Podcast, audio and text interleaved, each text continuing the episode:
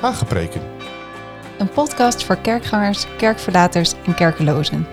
Hagepreken. In een onzekere wereld waarin veranderingen elkaar versneld opvolgen en ons samenkomen, zingen en beleven steeds vaker onder druk komt, is een bijbelse koers houden een must en een kompas. Tuurlijk, het is jouw leven, het is jouw schip, maar de beste stuurlui, die hebben een loods. Mijn naam is Benaya en ik vaar graag een handje met je mee.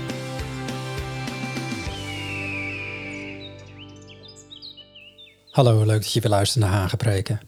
Deze aflevering heeft even iets langer op zich laten wachten.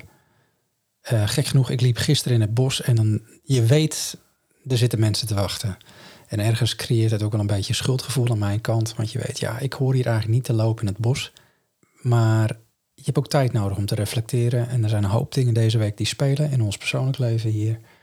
En ja, dan zit het toch ergens zo knagend. Ja, die podcast die hoort eruit te gaan.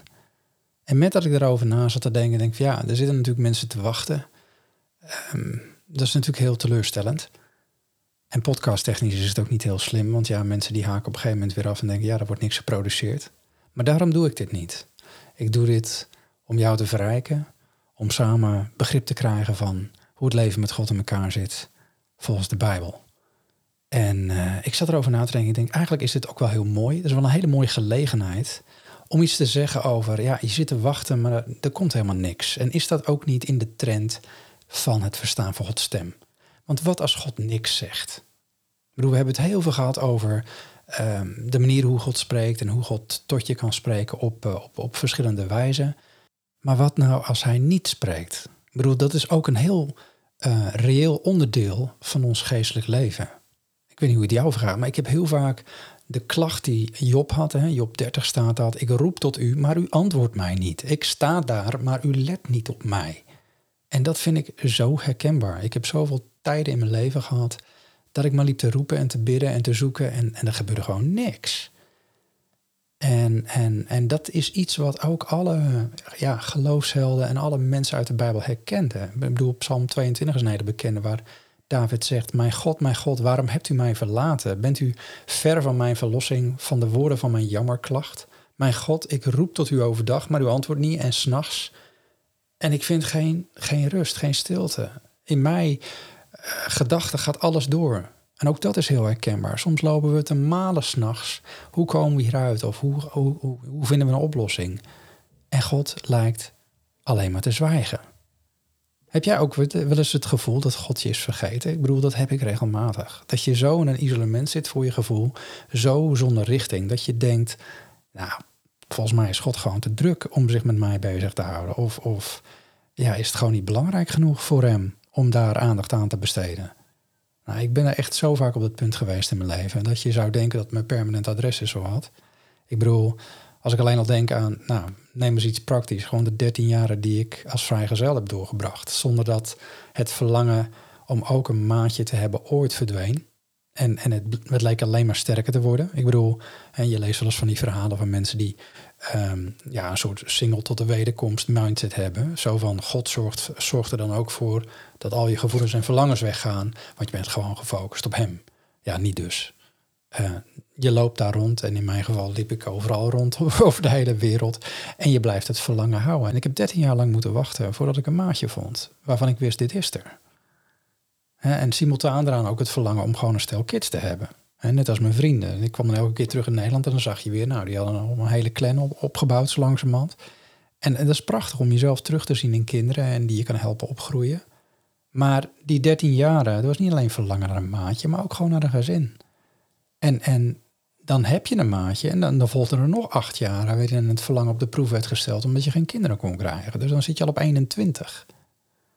Voordat de stilte werd doorbroken met een hoop gehuil en luiers en dat soort dingen. Dus dat is een behoorlijk getest iets. En heel vaak dan frustreert dat mateloos. En momenteel verlangen mijn vrouw en ik gewoon simpelweg naar gezondheid. Zij, eh, maar ik ook. Gewoon, ja, om gewoon geen pijn te voelen in je lichaam, geen beperking in je lichaam. En dat lijkt alweer zo'n gebed zonder einde. Ken je dat? Juist als je dit een speerpuntje maakt in je gebedsleven, lijkt het eerder erger te worden als, als, als dat God gaat spreken hierover. En zelfs als God wel iets van zich laat horen, dan komt het vaak niet eens meer aan. He, soms voel je wel eens een beetje een soort Gideon in de grot. Ik weet niet of je dat verhaal kent uit Richteren. Ik kan het er even bij pakken. Daar staat op een gegeven moment Richteren 2, toen Midian de overhand kreeg over Israël, maakten de Israëlieten vanwege Midian voor zichzelf de holen gereed die in de bergen zijn. En de grotten en de bergvestigingen. Je verschanst je in de holen als je in de problemen zit en je denkt, nou laat mij maar even met rust. Ik zit hier in een grot en ik moet mezelf veilig stellen. En je gaat jezelf helpen. Want God lijkt stil. En dan lees je in vers 12 dat de engel des Heren aan Gideon verscheen en zei: De Heer is met je, geweldige hè, strijder, strijdbare held. En Gideon reageert dan: Ja, mijn Heer, als, als de Heer met ons is, waarom overkomt ons dit dan allemaal?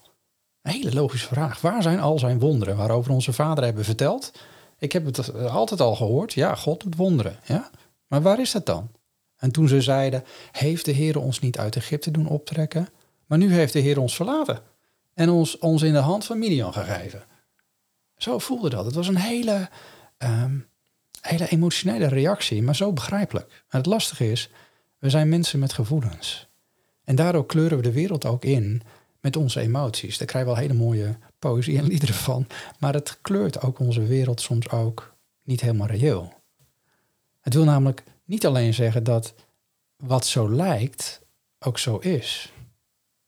Ik bedoel, de aarde lijkt wel plat, maar eh, dat is deze grote blauwe bol niet. Het, al lijkt het wel zo. En soms is het niet wat het, wat het lijkt. En toch voel je hem. En toch is zo'n emotionele reactie heel reëel. Nou, als ik daar vandaag eventjes bij stilsta, want ik doe even een, uh, ja, misschien een wat snellere aflevering, omdat ik wat laat ben. Maar ik denk, ik deel het toch eens met je, want stilte is niet alleen negatief. Ik bedoel, leuk is anders, maar het, het is ook heel functioneel. En je, je, hoort bewust dat ik hem heel onnatuurlijk loskoppel van alle gevoelens nu even. En dat werkt me tijdelijk hoor, maar soms helpt dat om er het nut van in te zien. Maar dat voortdurend moeten wachten en niet kunnen verkrijgen wat je verlangt, zorgt er namelijk wel voor ten eerste dat, dat God de enige is op een gegeven moment die het nog kan fixen. Klassieke voorbeeld van de Rode Zee. Je staat er met, met, met, met je rug tegen een muur van water, terwijl je slavendrijver slash kampbul jou belaagt. En soms is dat een hele geschikte positie om het uit te roepen naar God en die je dan vertelt om je om te draaien. Van je vijand waar je heel erg mee bezig bent en heel erg bewust van was, wat ogenschijnlijk je grootste probleem is, naar eigenlijk de onmogelijke uitweg die je eigenlijk al had afgeschreven, die God je gaat bieden. Namelijk dwars door een zee. Wat eigenlijk helemaal niet kan. En wat ben ik vaak door de zee heen gegaan die ik zelf onmogelijk had kunnen splijten. En dat kwam omdat ik vaak heel erg bezig was met het probleem. En niet met eigenlijk met God die mij zou wijzen op een onmogelijkheid waar hij voor nodig was. En dat is het punt waar je vaak komt in je wanhoop als God stil is, dat je moet komen op een punt dat je ziet, God is de enige die dit nog kan fixen. Ik kan ook niet zelf nog dingen gaan fixen. Je kan wel in de grot gaan zitten en proberen een potje te koken, maar het land zit nog steeds vol met Midianieten, nog steeds vol met vijanden die de boel verzieken. En ook kan het zijn dat, net als een Gideon, dat je stilstaat op zo'n moment bij je motivaties en je werkelijke verlangens, die komen dan naar boven. En want soms denk je dat je iets wil en hoe langer God zwijgt over jouw verzoek of jouw situatie, hoe meer je gaat nadenken over wat je echt wil. En dat was ook zo met Gideon. Hij wou gewoon dat God ingreep, zodat ze van die plunderende vijand afkwamen. Nou, wat lezen we dan? Vers 14 van, uh, van, van Richter 6. Toen wendde de Heere zich tot hem en zei, ga in deze kracht van u. En u zult Israël uit de hand van Midian verlossen. Heb ik u niet gezonden? Maar hij zei tegen hem, mijn heer, waarmee zal ik Israël verlossen? Zie, hè? ik ben de armste uh, van Manasse, mijn geslacht, en ik ben de jongste van mijn familie. Maar de heer zei tegen hem, omdat ik met u ben, zal u Midian verslaan alsof het maar één man was. Kijk, dat was natuurlijk helemaal niet de bedoeling. Bedoel, Gideon had wel een rol voor God in gedachten, maar zag zichzelf niet als deel van de optelsom, als deel van de oplossing. Je ziet dan ook in de verse daarna dat hij meteen op de rem trapt. De situatie was erg genoeg om ervan te balen en er boos over te zijn. Maar hij kwam erachter, God denkt op een heel ander niveau, op een metaniveau. En dat betekent dat hij meestal in een veelvoud van stappen verder denkt dan wij. En dat brengt me op een volgend nuttig punt. Dat soms is het ogenschijnlijk zwijgen van God een gelegenheid om te leren vertrouwen dat hij bezig is. Met een veel groter plan als dat jij kan bedenken. En God bedenkt namelijk altijd plannen en hij heeft een timing voor die dingen. En heel veel van die dingen zijn ons onbekend. Ik heb gemerkt in mijn leven dat ik misschien wel soms wel eens klaar voor iets was en bereid was om stappen te maken, maar dat er nog een heleboel andere stukken op het bord hun plek moesten innemen. En zo weet ik nog dat ik, toen ik in Nederland was, op een gegeven moment, ja, je moet ergens uh, werktechnisch ook het drama uitkijken. Dus ik begon gewoon een baantje bij de SNS op de crediteurenafdeling. Ik denk, nou, ik moet even mijn brood ergens verdienen. Maar ik was heel erg gefocust van, heer, wat gaat u met mij doen hier in dit land? Want u stuurt me terug naar Nederland. Wat ga ik hier doen? En ik kom vervolgens anderhalf jaar achter een knoppendoos te zitten. Um, ik bedoel, sommige mensen die kunnen dat en dat vind ik altijd heel knap. Maar voor mij is dat enorm geestdodend om de hele dag hetzelfde te doen en met cijfertjes te werken. Het zit niet in mijn DNA, zou ik maar zeggen. En ik weet nog dat ik op een gegeven moment na verloop van tijd, en dat was al een kwestie van weken, eh, begon ik zo te banen en zo te bidden dat ik zei, Heer, haal me hier weg. Wat doe ik hier eigenlijk? Wat, wat, wat gaan we nou doen? Wat gaan we nou doen? Bij, bij Utrecht heb je dan zo'n zo'n uh, zo'n wc-ruimte die dan uitkijkt over de Jaarbeursplein. Zag ik nog een beetje perspectief voor, me, voor mijn gevoel. En dan zat ik te bidden. Niet omdat ik naar de wc moest, maar ik zat gewoon, dan had ik eventjes een pauze en dan kon ik weer bidden. En dan zat ik weer die klacht van, heer, wat gaan we nou doen? Wat, wat, wat, waarom, waarom zit ik hier? En God hield mij daar gewoon anderhalf jaar lang. Nou, ik heb er hele mooie dingen meegemaakt. Ik heb uh, misschien ook wat een en ander gedeeld. Maar um, ik baalde er wel van. En God leek totaal stil op dit punt. Ik kon niet zelf heen gaan waar ik wou. Ik kon niet terug naar het buitenland. Ik wist, daar heb ik geen mandaat voor. Maar ik, zelfs in Nederland kon ik ook niet wonen waar ik wilde. Uiteindelijk kwam ik in Rotterdam terecht, omdat het de enige plek was. Als je uit het buitenland komt, dan kom je in een soort systeem terug in Nederland. En ik denk, nou, ik neem een baan, dat kon niet, want je woont hier niet. En ik kon daar niet wonen, want ik werkte daar niet. En toen was het cirkeltje rond. Dus wat moest ik doen? Ik moest terug naar de plaats waar ik vandaan was gegaan voordat ik naar het buitenland ging. En dat was Utrecht. En dus dan meld je je aan bij Utrecht. En dan zeggen ze, goed, we zetten u op de wachtlijst. Ik zeg, wachtlijst? Hoe lang is de wachtlijst? Ja, zo'n zes jaar. Ik zeg, maar waar, waar, waar, ga ik dan nu uh, wonen? Ja, dat is ons probleem niet. En dan ontdek je in één keer, hé, hey, wacht even, als je buiten het systeem stapt en je stapt er weer in, dan kun je nergens terecht. Waar ik wel terecht kwam, was Rotterdam. Rotterdam-Zuid, want daar heb je altijd wel een pandjesbaas met een kamertje. En uiteindelijk kwam ik bij You for Christ ergens een kamertje op zolder van anderhalf bij tweeënhalf. Met wifi, jawel. Maar wat ik nog niet wist, is God had een plan in Rotterdam. De stad waar ik helemaal niet heen wou. Sorry, ik weet dat sommige Rotterdammers het geweldig vinden, maar ik vind het geen stad. Het is voor mij echt niet van iemand die in het bos is opgegroeid. Dan wil je niet wonen in Rotterdam. Maar God had een heleboel plannen. Niet alleen heb ik mijn vrouw daar leren kennen. Dat was al een hele mooie reden geweest om naar Rotterdam te verhuizen. Maar er waren ook nog een heleboel andere mensen die klaar stonden in Rotterdam. Want de timing van God liep door. En uiteindelijk kwamen alle tijdlijnen bij elkaar en droeg hij mij op om een bijbelschool te bouwen, Christ Mission in Rotterdam. Maar er waren een hoop mensen voor nodig, die allemaal onderdeel moesten worden van dat mooie plan. Geen wonder dat ik moest wachten. Geen wonder dat God niet reageerde. Ik, ik, ik herken dat ook als vader. Heel vaak als mijn kids blijven vragen en smeken voor iets waar ik al mee bezig ben voor ze, negeer ik ze vaak als ze het voor de zoveelste keer hetzelfde vragen, omdat ik bijna klaar ben om datgene te geven waar ze om vragen. Maar ik ben nog even bezig. Maar ja, het voelt anders als je aan de vragende kant zit. Nou, zo kan het ook zijn met God als hij zwijgt. Het kan ook wel eens heel heftig en duister worden. Bijvoorbeeld uh, Psalm 28 lees je van David. En die zegt, ik roep tot u heren, mijn rots, houd u niet doof voor mij. Want u houdt zich stil voor mij.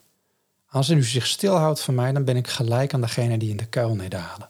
En dan ben ik eigenlijk gelijk als de, als de goddelozen, hè, de mensen die naar de hel gaan. Want die kennen u niet, die horen u ook niet. Maar als u ook niet met mij praat, ja, wat ben ik dan anders als mensen die u ook niet horen? Wil hij eigenlijk zeggen. En sommige situaties in je leven zijn levensbedreigend. En dusdanig ernstig dat snelle hulp niet alleen gewenst is van God, maar ook noodzakelijk. Want je wil niet voor tijd het loodje leggen. En zo weet ik nog dat ik in de Annapurna sliep. En door een aantal medische fouten in mijn verleden was er een hoop puinhoop gecreëerd in mijn systeem. En ik merkte in één keer, hé, hey, ik slip dicht. Ja, en dan wordt het in één keer heel lastig als je vijf dagen lopen van de verharde weg bent. En je moet heel erg nodig. En dat is een heel intiem wat, iets wat ik deel, maar dat is wat ik doe. En ik heb daar staan dansen op die berg. Want wat moet je met al je miljoenen, Piet? Als je moet plassen, je kan het niet, zeggen we dan in Nederland. Maar dat is heel reëel geweest voor mij op dat moment. En ik merkte, jongens, als hier niet iets gebeurt, ja, dan vergiftig ik gewoon van binnen. En wat gaat eraan gebeuren? En mijn Sherpa, gids, vertaler, Shem, die, uh, die keek mij aan en die had de angst in zijn ogen staan. Hij zegt, we moeten, we moeten gaan lopen. Ik zei, ja, maar ook al rennen we hard de berg af en doen we er drie dagen over, dan nog haal ik het niet.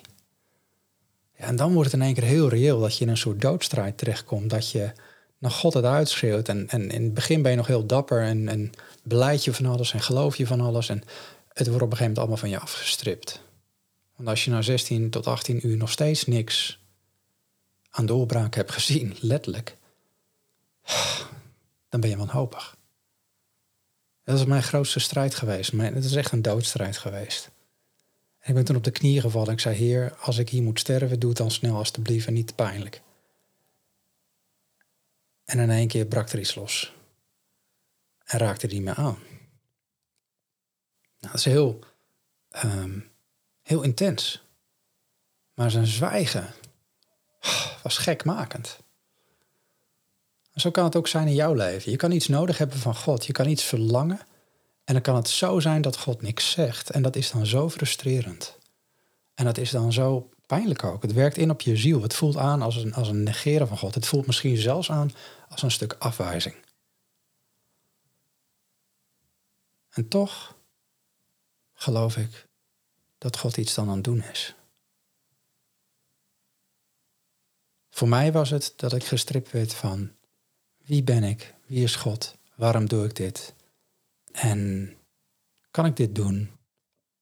Puur uit liefde voor Hem, ook al sterf ik hier. En wie heb ik in de hemel dan u? En er is niets op aarde dat ik begeer dan u. Want op een gegeven moment als je in een doodstrijd zit, dan weet je, het duurt niet lang of ik sta aan de andere kant. En dan komt de essentie van wie je bent en wie God is in één keer heel snel op je af. Het was een moment waar ik niet nog een keer mee wil maken, maar het was ook wel heel kostbaar. Maar misschien zegt God niets tegen je omdat hij al iets heeft gezegd. En pakt hij het niet op. Dat kan ook nog. En dan is het de kunst om opnieuw te kijken, wat weet ik wel? Wat is het laatste wat hij mij vertelde? Ook daarin is het goed om te bedenken dat de verhalen in de Bijbel hele levens beschrijven. iedereen die daaruit destilleert dat God een kwebelbox is, die voortdurend in gesprek is met ons, die moet denk ik niet vergeten dat God ons ook enorm veel autonomie heeft gegeven. We kunnen heel veel dingen zelf. Heel veel dingen heeft hij aan ons toevertrouwd. Het begon al in de Hof van Eden, toen hij de mens alles in handen gaf. Ja, hij bleef er toen niet bij staan om samen met Adam aardbeidjes te poten. Hij zei, joh, hier heb je de hof, ga je gaan. Heers over de schepping. En soms is het goed om te kijken wat we hebben gedaan met het laatste wat hij zei of aan ons toevertrouwde. En kunnen we wel heel erg vragen, heer spreekt dit, heer zegt dat, wat moet ik hier? Maar soms is het ook een kwestie van, hé, hey, wat ga je doen met hetgene wat hij al vertelde? Wat heeft hij aan je toevertrouwd? En misschien kan het ook zo zijn dat God niks zegt, omdat het is zoals Jezus zei tegen zijn discipelen in Johannes 16. En we hebben dat al een keer eerder gelezen, een aflevering eerder. En toen zei hij van, nog veel heb ik u te zeggen, maar u kunt het nu niet dragen. Maar wanneer hij komt, de geest van de waarheid, zal hij u wijzen in heel de waarheid. Want hij zal niet uit zichzelf spreken, maar wat hij gehoord zal hebben, zal hij spreken. En de toekomstige dingen zal hij u verkondigen. Nou, en dit vind ik zelf misschien wel een van de meest mooie dingen die de Heilige Geest in ons leven doet. Hij creëert een voortdurend verlangen naar meer van wat de Heer Jezus wil zeggen. En dus wakkert God zwijgen ook de essentie van wat je nodig hebt aan, namelijk God zelf. Een beetje zoals David bad. Als een hert verlangt naar water, zo verlangt mijn ziel naar u. Er zit een hele belangrijke wisselwerking in dat soort woorden. Namelijk aan de ene kant de vraag, aan de andere kant dat groeiend verlangen. Ik bedoel, wat, wat is er... Um, waarom is water zoveel dorstlessender als je echt dorst hebt? wat je wordt ontzegd, creëert ook weer verlangen. Hoe groter dat verlangen is, hoe groter wordt dan ook weer de vervulling als je het wel krijgt. Maar als God zwijgt, kan je dus twee dingen doen. Je kan lopen balen en gaan klagen en misschien zelfs God verwel zeggen, zoals sommige mensen doen. Van nou, hij bestaat niet, want ik hoor niks. Of je kan blijven kloppen, blijven zoeken, totdat je merkt, hé, hey, hij is met iets bezig. Of hé, hey, hij is dichterbij als ik dacht. Of hé, hey, hij zwijgt, maar hij is niet stil. Hij zit niet stil ook. En dan komt een tekst als Jacobus 4 vers 8. En nadat tot God en hij zal u naderen, hele bekende tekst. Komt in één keer reëel dichterbij. Dat als je de tijd neemt om als God zwijgt, toch door te gaan en toch te blijven naderen tot God, dan zal je merken dat Hij wel aan het bewegen is en wel gaat bewegen. Mooi vind ik ook van Psalm 62, daar staat zeker mijn ziel is stil voor God, want van Hem is mijn heil. Zeker Hij is mijn rots en mijn heil, mijn veilige vesting. En ik zal niet al te zeer wankelen. Met andere woorden, ik word wel geschud. Ja? Maar we weten, Hebreeën 13, Hij zal ons beslist niet loslaten. Dus houd goede moed. Want de Heer is onze helper. We hoeven niet te vrezen. We zijn veilig in Hem. En zelfs al zwijgt Hij, dan nog is Hij bezig en zit Hij niet stil.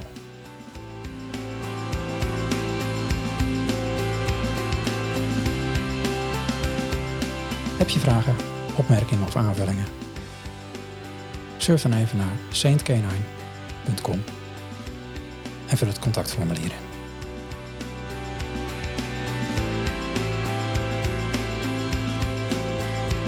Nog even een speciaal bedankje aan de mensen die deze podcast sponsoren. Dankjewel. Mocht je hetzelfde willen doen, surf even naar de site en je kunt sponsoren via PayPal of Ideal. Dankjewel.